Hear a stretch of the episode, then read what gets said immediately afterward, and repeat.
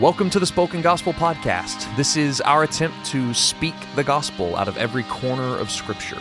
We believe every part of the Bible, Old Testament and New, is about Jesus. And this podcast is our experiment to publicly test that belief. Let's jump in.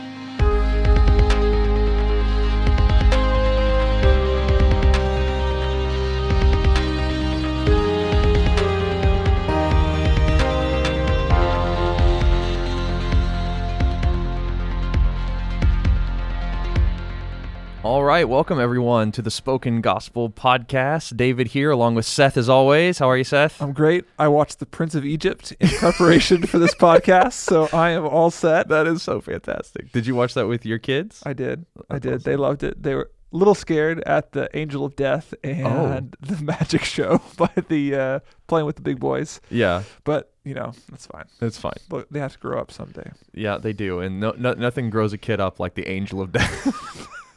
Actually, that keeps kids from growing up. That's, this is nothing to laugh about. This is a horrible way to start the podcast. Yeah, I had to explain to my daughter why everyone was crying. Oh. because God killed the firstborn oh son. Gosh, it's so intense. I was not, was I wasn't happy about having to explain that, but we tried to talk about Jesus Yeah. in it. I don't Okay. know how great I did. Maybe I'll do better now. Yeah. Well, I guess this will be our attempt to have a good discussion on how um, how to talk about God killing firstborn sons. We, we'll talk more about that next week when Yeah. we talk about Passover. We'll talk about all like the that. plagues this week except the one Right. at the first killing the firstborn son the Yep. Passover. Yep. So yeah, so we're going to be looking at Exodus chapter 5 through chapter 10.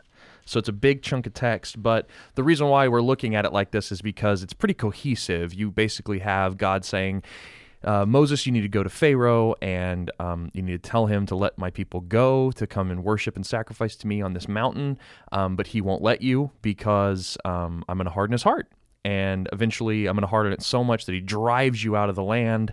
And um, and so basically, you get this escalation and this cycle of escalation where God uh, acts out this plague, um, and and Pharaoh hardened his heart more and more and more. Uh, 5 verse 3 Then they said, The God of the Hebrews has met with us. Please let us go a three days' journey into the wilderness that we may sacrifice to the Lord our God, lest he fall upon us with pestilence and with sword. Pharaoh refuses and actually makes the work of the Hebrews twice as hard by demanding that they go and gather some of their own materials to make brick straw. Right, because they had already had to make bricks all day, every day, but now they're having to gather the materials to make those bricks. with the same brick quota at the end of the day. which is an impossibility. Exactly. Right. So the whole nation of Israel feels doubly oppressed and doubly put upon by put upon is such a weak word Yeah, to right, describe what's seriously. happening. But like they're suffering even more under God's hand. So much so that Moses in verse 22 says, "O Lord, why have you done evil to this people? Why did you ever send me?" Um, which is a really strong statement from Moses. Right, God, why are you doing evil to your people? I came here, you, I came here to be their deliverer, and you're persecuting them more. It seems. What's going on? For since I've come to Pharaoh to speak in your name, he has done evil to this people, and you have not delivered your people at all. At all. At all. Yeah. So Moses is like, I came here, I did what I was supposed to do, and yet things are getting worse for my people. Right? Yeah. And So- this is also the question we're about to ask over and over again ourselves. Yes. Like, why are you doing evil to this people? God? Yeah. Yeah. Why It- are you sending these plagues? Why right. are you doing this? Yeah, but M- Moses has a completely different focus on his question of why God seems to be doing evil. He's he's concerned for his people, and we're as a especially 21st century readers, we're about to be like, why is God doing so much what looks like evil to these e- Egyptians? Why is he causing so much pain and eventually death? And we would say the same. I mean, we say the same thing about the women of Boko Haram. Right. Like they're being abducted and killed and raped. We say, this is awful. Why are you allowing this Right. to happen to this people group? God, what will you do to rescue them? Why will you save them? Well, when will you save When them? When will you save them? Yeah. And then verse 5 of chapter 6 says, Moreover, God says, I have heard the groanings of the people of Israel and have remembered my covenant. So this is a theme we keep picking up. God hears, That's God right. remembers. So he's not he hasn't given up on his plan. He's like this is this is all going according to plan in fact. He's like this this increased persecution is no surprise to me. I am going to deliver my people. This is just step 1. And he says he's going to do it in verse uh, 6 with an outstretched arm and with great acts of judgment. Yeah, that's really interesting. Uh, I think that for us, like being redeemed by great acts of judgment seems kind of foreign. It's this. It seems like uh, you're redeemed by great acts of love, usually, right? Um, but yeah, I think that God here is showing that He's going to bring about redemption through judgment, and we see that judgment throughout this story, and we see people's reactions to that judgment throughout this story. So, we, so we should uh, we should hop into the story here. Well, one thing I wanted to say Yeah. before we jump in, I just want us to make sure we, like, as listeners, as readers of this text, we understand where we are. I just want to see us in the doubting words of Moses, That's good. in the doubting words of the people of Israel, but also in the hardness of Pharaoh's own heart. So Moses asks, "Oh Lord, what have you, why have you done evil to this people?" I know we've at, we ask that question all the time of our own suffering. And then in verse um, nine, Moses told the people about what the Lord was going to do, but they didn't listen to him uh, because of their broken spirit and harsh slavery. And so there's often this there's a theme within Scripture, within the Israelites especially, that suffering like pre- precludes them from seeing God's redemptive purposes and plans, and God doesn't count that against them in this in this case, but it is this act of distrust or disloyalty, and I think God knows that. So in the next verse, He tells them, "Go, go, just trust, Just that- do it. Well, actually, in verse four, he tells them to trust. Now here, He's just just do it. Right. I've got It's you. just a command. It's just a command. So I just wanted to say, okay, we can put ourselves in the shoes of the Israelites and of Moses. We both question whether or not God is good in suffering and in evil. And then we're about to put our shoes in this place of Pharaoh as well, who continually hardens his own heart. Yeah, and it's not; those aren't good shoes to wear. We're not saying like, "Oh, hey, we sh- you should be sympathized with and patted on the back." It's like both of these people are told to shut up and obey. Like, this isn't a; these aren't good shoes that you're fitting into here. This isn't like, "Hey, it's okay." Even Moses doubted. This is like, "Oh, Moses was sinful, and so are you." Is more is more of what Yeah. you're saying, or at least what I think you should be saying. Well, that is what I'm saying, because we need to be looking not just for a great moral story. We don't need to look for Moses to be awesome for us. We need to be saved from our own doubts. That's we right. need to be saved from our suffering and oppression. Yeah. We need to be saved from our sin and hardness of heart. And the story won't open up to us until we are honest with our own doubts, with our own suffering, and our own hardness of hearts. That's good. And, and to kind of to kind of talk about hermeneutics for a second and how we apply the story as we're seeking to in this podcast to Jesus, um, but also you know we we often want to apply it to ourselves. Um, uh, this is a good little rubric for this. Is that it seems to be that um, a good rule of thumb is anytime there's moral failings, you can you could probably see yourself in that. It's like Moses is doubtful. He's blaming God for things that seem to be terrible and out of hand. He thinks that God's plan is not coming to fruition. And then you have these doubting Israelites who aren't going to obey. They're not going to go along with things because they're suffering. They can't see God. And we can go, oh, yeah, that's me. Whenever I suffer, whenever I don't think things are going to, according to plan, I tend to lose my faith right? And so it's like whenever there's bad things happening in inside of characters of the bible that's when we can step in and go that's me. Like i can be convicted of my own sin and i can see how jesus is better and and is the moral exemplar where other people are the moral failures right?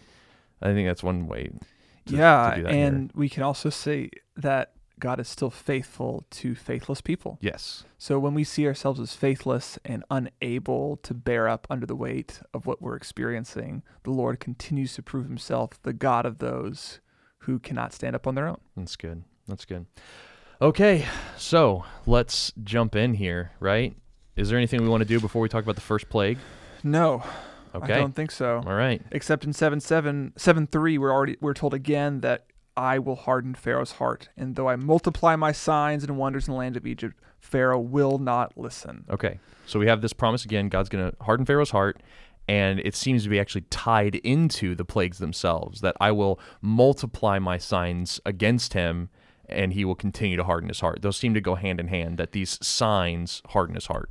Yep. Moses then, try, or uh, it's Aaron, sets down his staff, Right. turns into a snake. Or maybe a crocodile. I read. Wait, what? Sailhamer, yeah, Sailhamer, who wrote the Pentateuch's narrative, he says that, that that word might actually be translated crocodile, well, that's. which would make more sense of how that went and ate all the the snakes that the the magicians. So does that mean that the magicians just made snakes, or that they made crocodiles? it, maybe they just made snakes. I don't know where he got that, but I thought that was really funny. Well, regardless, Pharaoh doesn't buy it because his magicians were able to replicate something similar. That's right. And verse uh, 13, still Pharaoh's heart was hardened. Yep. So it still didn't work. and so you then you have the very first plague. So that wasn't a plague. That was kind of like a warning sign. Like, look, like God can do amazing things. Here's a staff turning into a snake slash crocodile. and he will eat your snakes. and he'll eat your snake slash snakes slash maybe crocodile babies.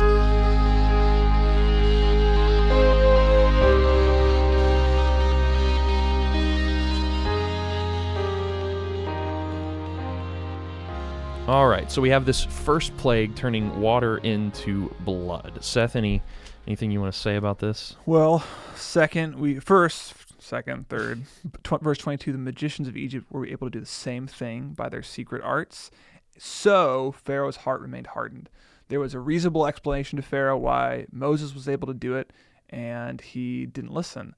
But I also think there's something there's I think there's a more profound hardening going on here. The Nile River was where Pharaoh threw the the firstborn, Right. the children. It's I thought about Cain, like the the ground Oh, the- crying the, blood out. crying out from the ground. Yeah. And so we have the blood of these Hebrew children that he's Mm-hmm. slaughtered crying out from the river. Yeah, it's almost like a personification of Pharaoh's evil acts, or actually, it'd be his father's evil acts. These, it's like as you threw these children into the Nile River and caused them to die, I'm now manifesting all that blood in the Nile itself. But what's also interesting um, is a lot of people I've seen recently, especially, want to talk about this being a natural phenomenon. They talk about these this red bacteria or what something. I've heard about. Yeah, Yeah, that yeah. that it's like a red tide, and that the Nile still, even today, turns red seasonally. But what's interesting about this text that precludes that possibility is that even the vessels of water in people's homes, in their wooden vessels and in their earthenware vessels, that turns to blood too. So it can't just be a red tide. This is an actual supernatural event that God made happen, right? Yes. Yeah. I think for us as modern readers, we can say, look, we can look. We have we don't have magic or secret arts anymore, but we have naturalistic explanations for Ooh. everything. So it's really easy for us to play this. Our hearts to be hardened the same way. The Lord is, didn't do this. Clearly, this is a natural phenomenon that we can explain by our own methods. Yeah. Sure, that's sure that's really really rare. That's kind of impressive that it just so happened to happen at the same time all this was going down in Israel, but we can explain that away, and our hearts can be hardened to God's actions in the same way. Well, that's interesting. So some, uh, uh, so kind of what you're getting at is that like for us, pragmatism, science, um, naturalism, those things can kind of be for us the uh, court magicians that can they can explain the supernatural. We can explain that away, and we end up with hard hearts. Right. Exactly. Oh, C.S. Lewis intense. took. What does C.S. Lewis talk about? The magician, the oh. philosopher ma- magician. I don't know. Oh, never mind. I don't know enough about it to talk about it. I guess listeners look that up and see what the heck Seth is talking about. but really there you go. It's really good. Apparently, it was so good you didn't remember it. That's, that's so you know good writing. That's you right. Just forget about Okay, it. I want to I want to make one more note, and then we need to fly through the rest of the plagues. Fly, fly through. Uh, pun intended for a later plague. But um, one thing that we don't want to make too big of a deal of because the text does not make a big deal out of it at all. But um, we, we, we do need to say something about what these plagues are um, representing here because Pharaoh uh, he was he was supposed to be a god incarnate. So he was an incarnate god and it was him who was supposed to be in control of the natural forces. He had this pharaoh power, basically, that he says when the sun sets and when the sun rises. He says whenever the harvest comes and whenever it doesn't. Like he says whenever the rain falls and it doesn't. He controls the Nile River, and it's in him that all things hold together inside of Egypt. And so God is basically showing that no, Yahweh is the one who is in control of nature. Yahweh can turn a river into blood. Yahweh can make wind blow in a different direction and bring in swarms of locusts. Yahweh can blot out the sun and make it dark all around. Like, actually, Pharaoh's not in control, Yahweh is. He, uh, God is slowly chipping away at Pharaoh's sense of control and hubris. I am the morning and the evening star, which is from the Prince of Egypt. That's, what, that's what he keeps saying about himself. I am Ra. I Oh am the my morning and the evening star. But like God is slowly chipping away at everything that he thinks it, he is in control of. Right.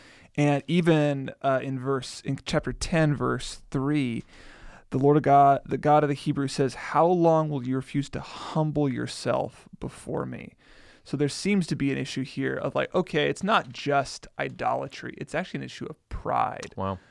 Pharaoh just refuses to admit that there might be someone more powerful than himself which again goes back to how are we seeing ourselves in Pharaoh? Do we explain away acts of God as natural phenomena?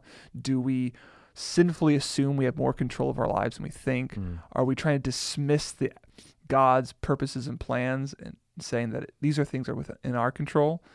If if so, these are this is the heart of Pharaoh.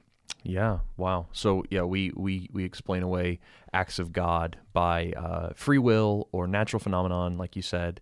Um, and actually, this is um, hubris. It's hubris. I mean, we have spiritual versions of this fate, kismet, Oh, yeah, karma. Like people, there's a general sense. There's some spiritual force out there, but it's not a personal act of God. Right. There's always a there's always an explanation other than God. Yeah. Yeah. Oh man. Okay. So let's let's fly through some of these and then um because there's lots of conversations we had on the back end of this story. So um, just stop me as you want as I go through these plagues here. So the second plague, you have the frogs. They come, and again, the magicians are able to replicate this one. But they can't undo it because Pharaoh has to ask Moses to undo it. That's right. Which is yeah, the first act of like humiliation, but not humility. Yeah. So so yeah, Moses a or or Pharaoh asked Moses to stop it, and so he goes out, and this is this is repeated again and again and again. Uh, Moses goes out and he asks God to stop it, and so God stops it. And then on this one, you just have piles of dead frogs everywhere, and it says that it stunk the whole town up, basically, because you had these decomposing reptiles, which is really funny. Um, anyway, but Pharaoh hardens his heart, right? So his heart is hard, uh, again and again and again. That's how it. That's how it ends. And then you have gnats in the third plague, and uh, this is the f- this is the first one where the magicians are not able to replicate it, and they actually say that this has to be the finger of God, which is Yeah, but the, but Pharaoh's heart was still hardened. Pharaoh's heart was still hardened, so it didn't work. And then on the fourth plague, you have a new addition to the narrative uh, cycle. And uh, you have the flies come, and God says He's going to cover all of Egypt with flies, except for one part. and what doesn't get covered with flies? The land of the Israelites. The land of the Israelites. Verse Does- 22 I will set apart the land of Goshen where my people dwell, uh, that you may know that I am the Lord in the midst of the earth. Right. And then verse 23 Thus I will put a division between my people and your people. And this word division is actually the first time that this Hebrew word pops up in the whole Bible.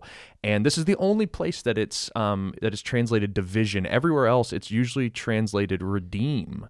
And so this is this is very interesting here that there seems to be this set apartness, this division, this redeeming, ransoming, buying back that seems to be cropping up here for the first time that God is doing something to separate Israel from Egypt. So, especially in our setting today, we don't like to talk about in and out, included, excluded, right? we want we want equal. And and so it's it's hard to not conflate our ideas of equality in here, but God seems to say, "Nope, I'm making a separation and Egypt is going to get flies, but Israel's not."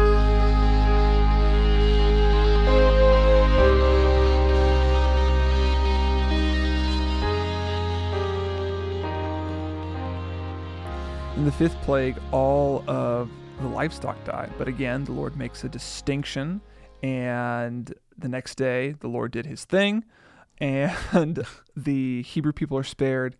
The Egyptians are not. And the heart of Pharaoh was still hardened. Yeah, and it's interesting that uh, it's the livestock that's spared because the livestock's needed to take to um, the mountain to sacrifice to God. So God is even preparing and providing for His own sacrifice there. He's keeping it safe. I hadn't made that connection until just now. I didn't either. Yeah, but that's cool. And then you have boils next, and um, and this one's kind of interesting because again, uh, the Israelites are spared; they don't get the boils, but Egypt does. And you have this picture of Moses and Aaron being able to stand, and these court magicians who used to try to replicate all their signs, they can't even stand in Moses and Aaron's presence because they're covered in boils. So they're just completely humiliated and fall on the floor. And the method by which Pharaoh kept justifying previous miracles. Oh, my magicians can do this, therefore I don't need to believe you.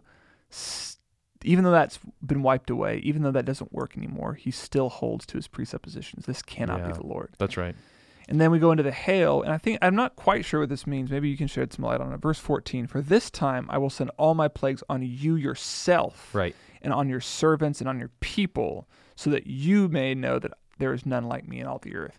Because, I mean, all the other, the last couple plagues have only been on Egypt, right? Yeah, but we don't really have anything here. I, at least I don't think so. When I was reading through this morning, um, there it doesn't seem like Pharaoh himself suffered any of these plagues. That he was kind of isolated from them in a sense. But these He- hailstones were kind of ubiquitous in the kingdom. That they must have even fallen through his own roof in a sense.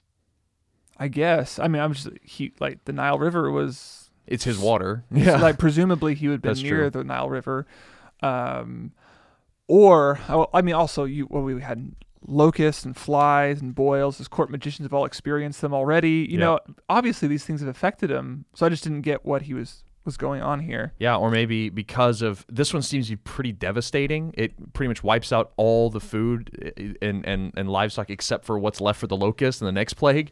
And so it seems to be pretty intense. And so maybe this was this was like this is I'm uh, this is over your whole kingdom. I don't know. There's something unique about this plague though. You're right.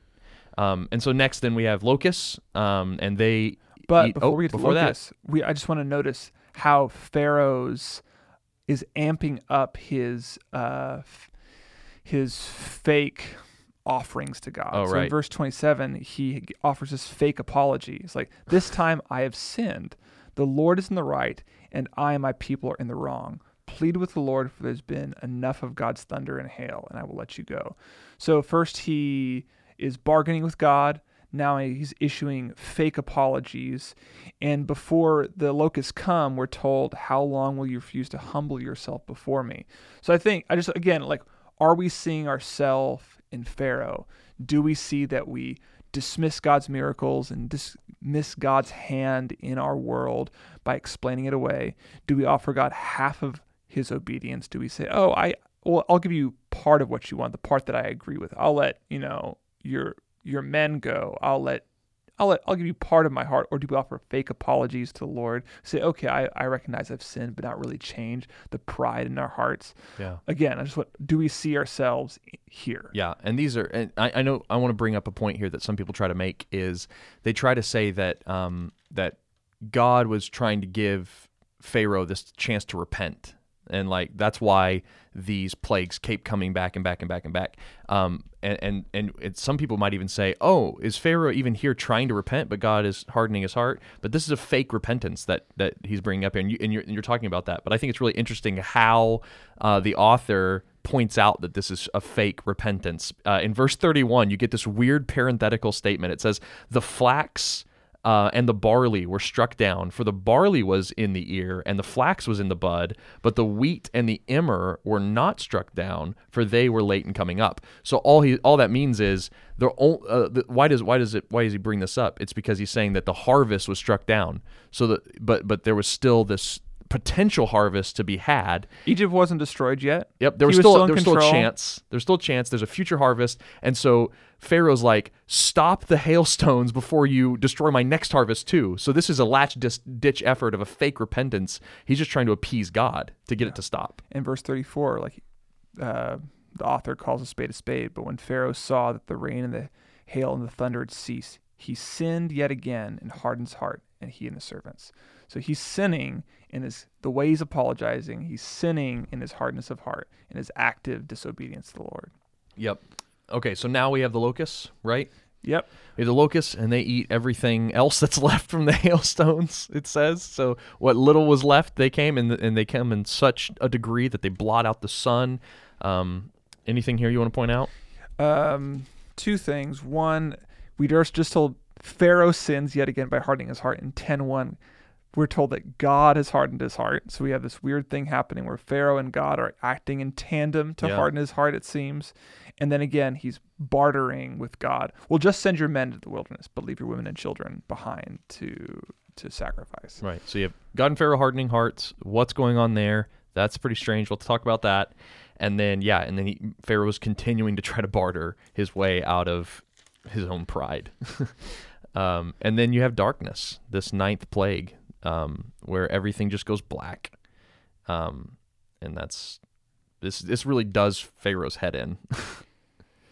And this is this strikes at the core of his Egyptian identity Yeah. as the sun god Yeah, Ra. that's right. He the one thing that was closest he was most closely identified with has been taken away from him. All efforts at his pride, all everything that he was prideful about, his crops, his livestock, his ability to control water, but now even the sun, what he was actually Known called for yeah. is is taken away. Oh man. It's all taken Yeah. away.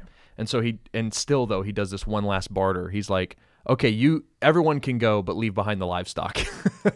Uh, because all our all our livestock is dead, so you you and, and Moses says no, we can't do that because we need to sacrifice to God when we get there, and we won't know what to sacrifice until we arrive, is what he says in verse twenty six of chapter ten. And so um, then Pharaoh says um, in verse 28 Get away from me, take care never to see my face again, for on the day you see my face, you shall die. And then Moses basically says, Okay. he says, As you say, I will not see your face again. And so it seems to be done here. And, and, and yet next week we'll see that there's one final plague that's threatened, and that's the death of the firstborn.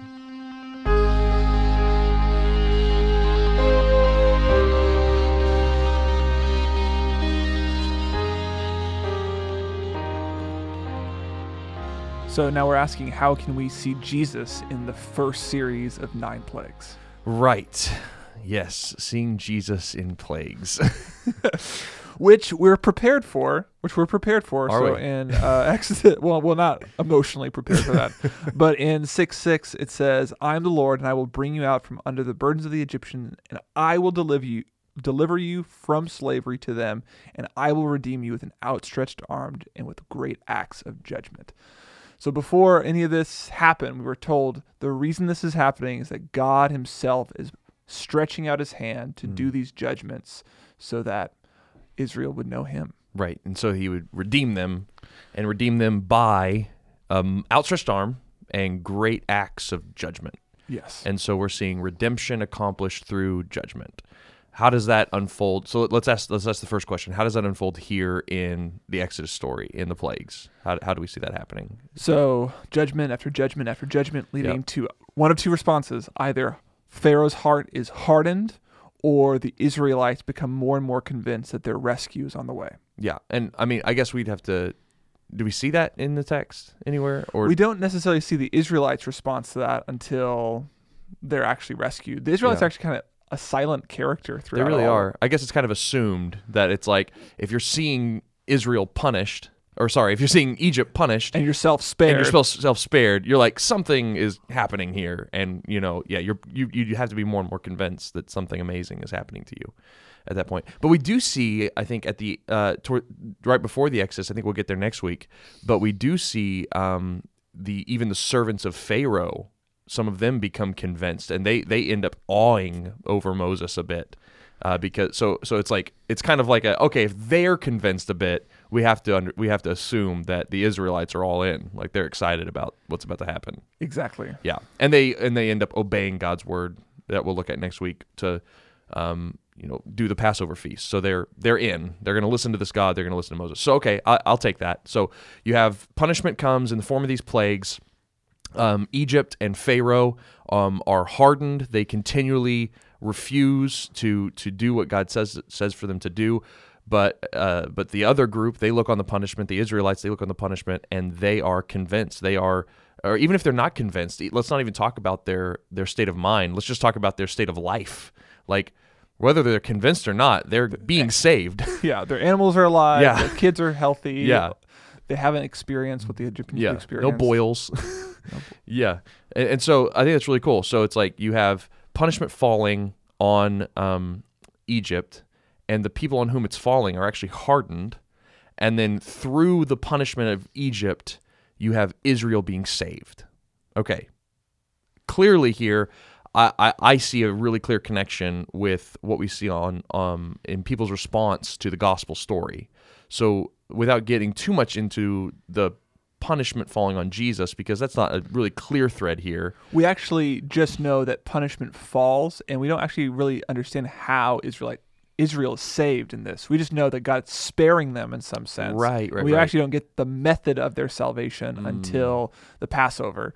That's right. Yeah, that's really good. Um, and so yeah, we don't. So it, this week we don't want to read too much into this in terms of like the R word, redemption, which we'll get into next week. But we can at least see, we can at least say that in the cross of Jesus we do see punishment falling, and not only in the cross of Jesus. I think we have something else to talk about later, but eh, we see punishment falling, and and we know like there's two different reactions that people have to this Jesus uh, and the punishment that he took. Some people look upon the story of Jesus dying on a cross and they're hardened and they say, there's no way that this is how a God would act. Uh, there's that maybe this historical event didn't even happen. Um, this just looks like uh, like child abuse, divine child abuse, and like through this act, people are hardened. But then another group, it's actually the same act by which they are saved. They look on it and they find their salvation. They're spared. All these things happen. So I see a parallel here between punishment falling and then you have two different reactions, right? But we don't have two different reactions. We have Okay. one reaction Yeah. Pharaoh and the Egyptians are hardened, and then one action by God, God saving and pardoning his people, sparing them Right. from punishment. Right. So we're not talking about two different reactions. We're talking about one reaction, one action. Is that what you're saying? So Yes. like uh, God is acting and the reaction is Pharaoh's hardened, or God acts on the cross and the reaction is people are hardened, right? But there's one action also that- that then God is acting and just saving his people. We don't get this idea of the softening of hearts or anything like that here with the people of Israel. So we shouldn't read that as a parallel into the story of the gospel yet because we're not talking about people being softened. We're just talking about regardless of their hearts, they're being saved. They're being pardoned. Is that is that what you're saying? I think so, yeah. And I'm so if you just even think about the story of Jesus, Jesus comes onto earth and he does these great miracles, great acts, great signs that are one sense calling people, gathering a following around him, but at the same time is hardening the hearts of the Pharisees. Oh yeah. Is it is um, amassing power behind them to kill him eventually and to Yeah, no, no, this is this is good. Keep going. Yeah, this is really good. You actually see this as a precursor to the cross as well. That yeah, as Jesus does all these signs and performs all these great wonders, people's hearts are hardened and they don't understand and they actually get angry and they want to kill him.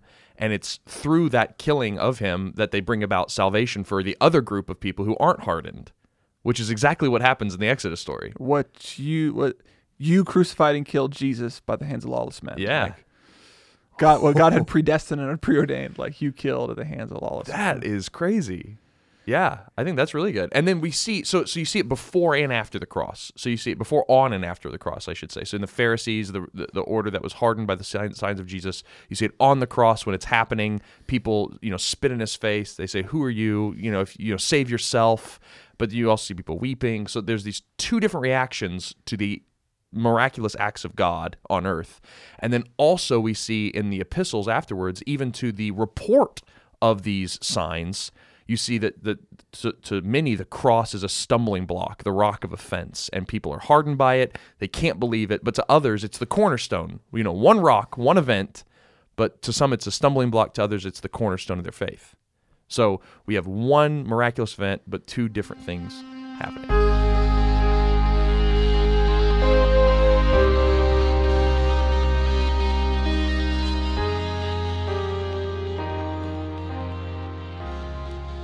One of the other things that we need to look at then in this in these passages in these plagues is that this isn't actually the only time the plagues of Exodus are mentioned in Scripture. Okay.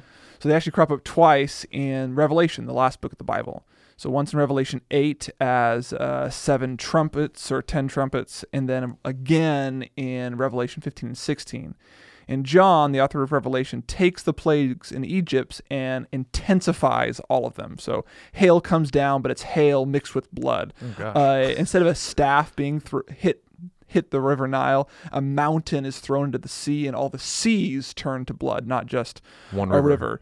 So the skies are darkened, but it's not some mysterious darkness. Stars like start shooting out of the sky, Oh and darkness falls.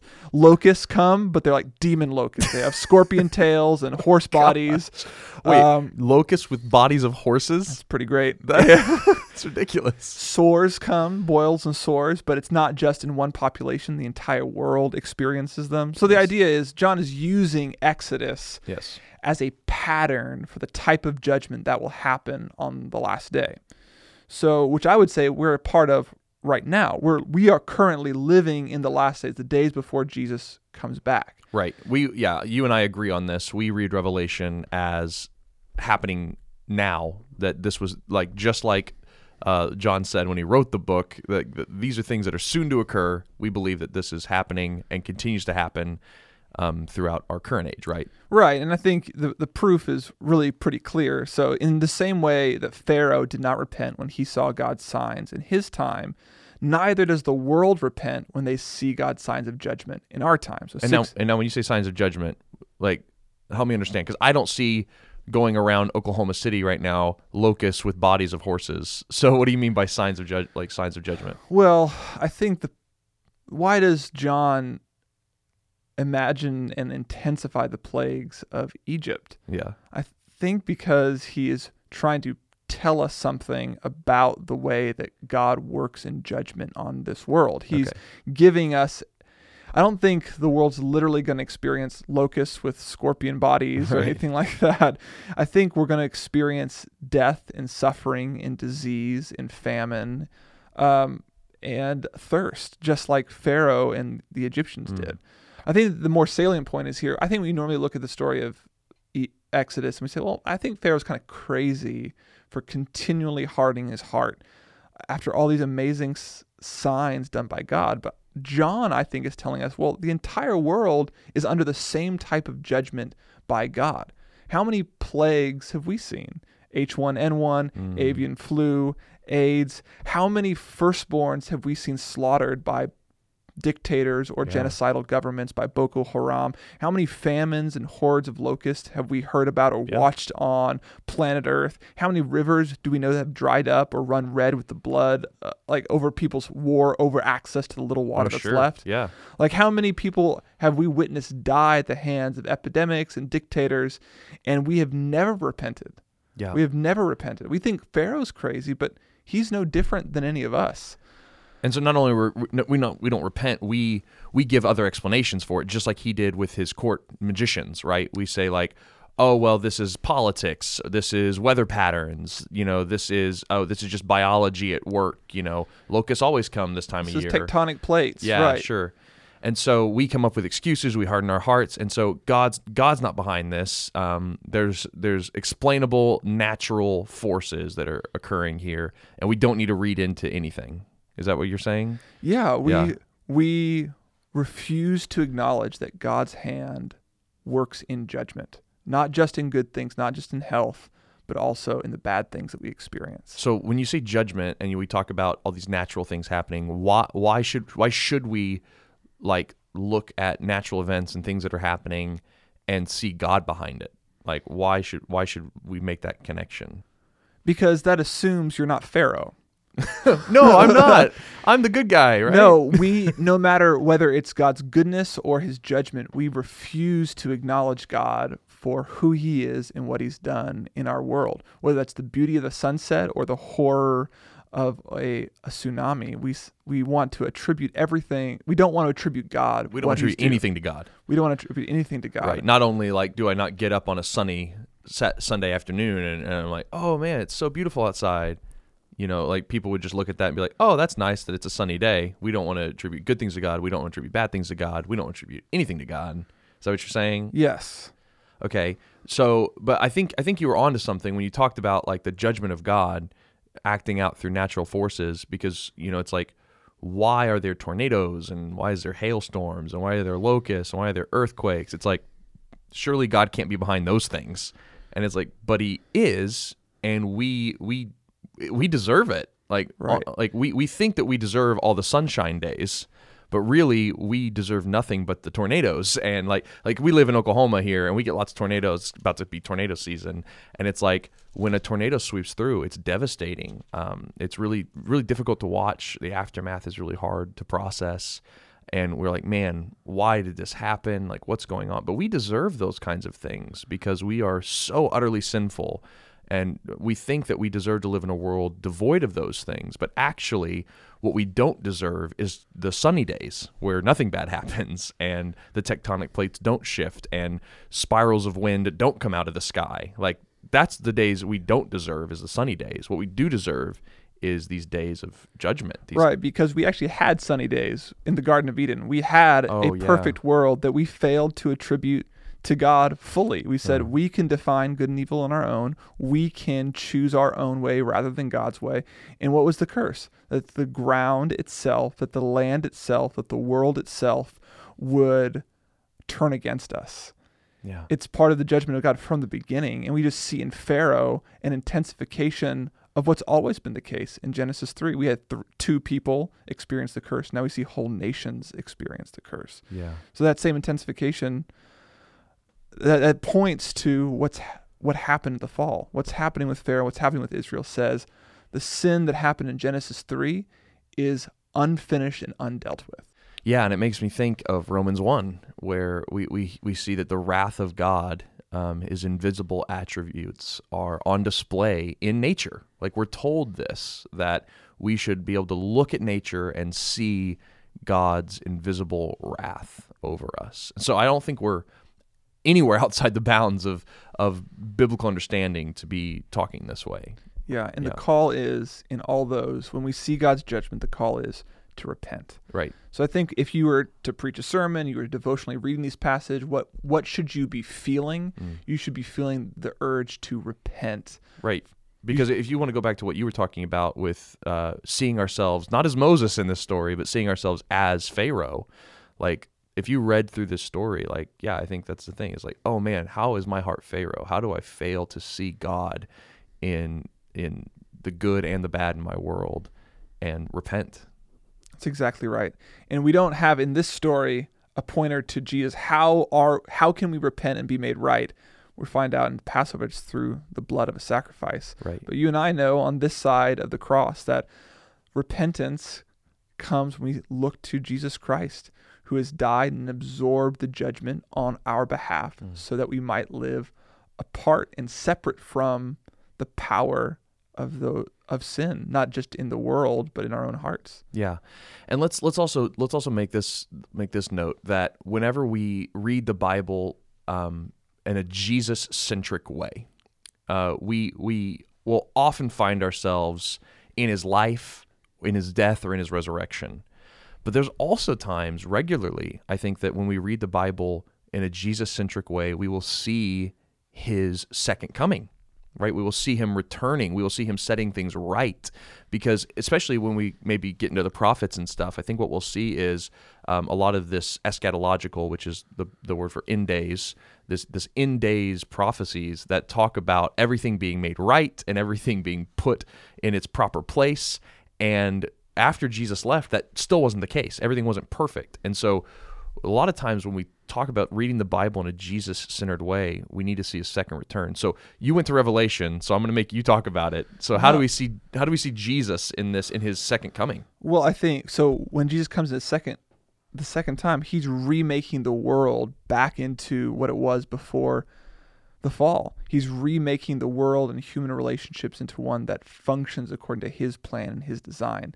And we're not, really not even talking about personal sin in Exodus at this point. We're talking about systemic evil, injustice, genocide, natural disasters on some level caused by God, locusts, you know, water turning to blood, which is not natural, but you know, there's these it affects the natural world. Those things will be made right when Christ returns. The world will function as it as, as it's intended to. We will be free from all things that enslave us and kill us and hurt us, and we will live with God perfectly. Yeah, and I, I also think it, it, it'd be interesting to point out too that in the Revelation language, I was just thinking about this intensification of the plague language that you were using in Revelation to think about that like when Jesus returns, he doesn't just he doesn't just set the world right by making all things like good.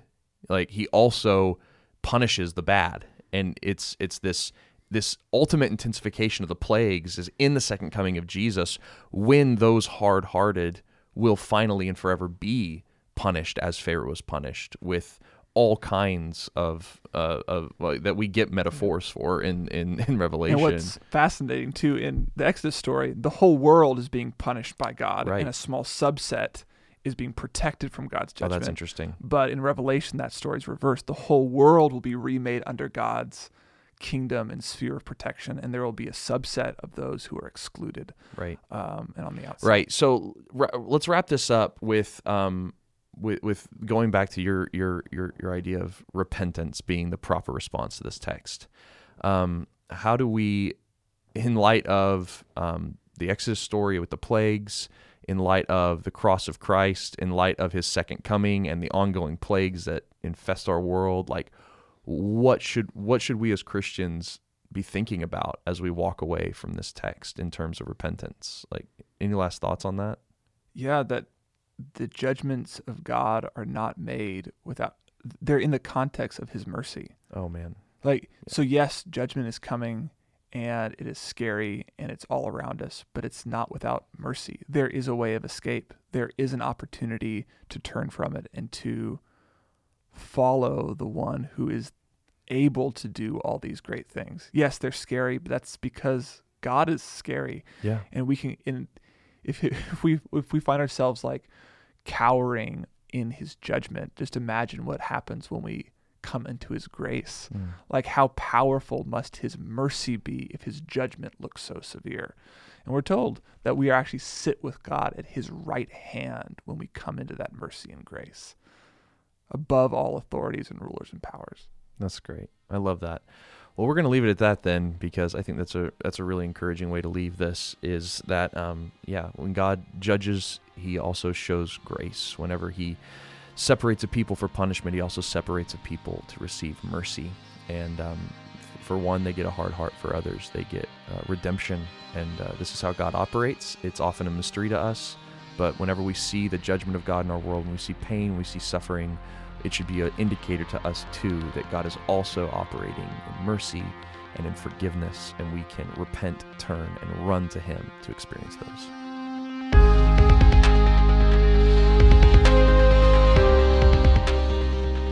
Thank you for listening to the Spoken Gospel podcast. Spoken Gospel is a nonprofit organization dedicated to creating gospel centered media that speaks the gospel out of every corner of Scripture in every corner of the world. To learn more about the ministry of Spoken Gospel and view more of our resources, visit spokengospel.com.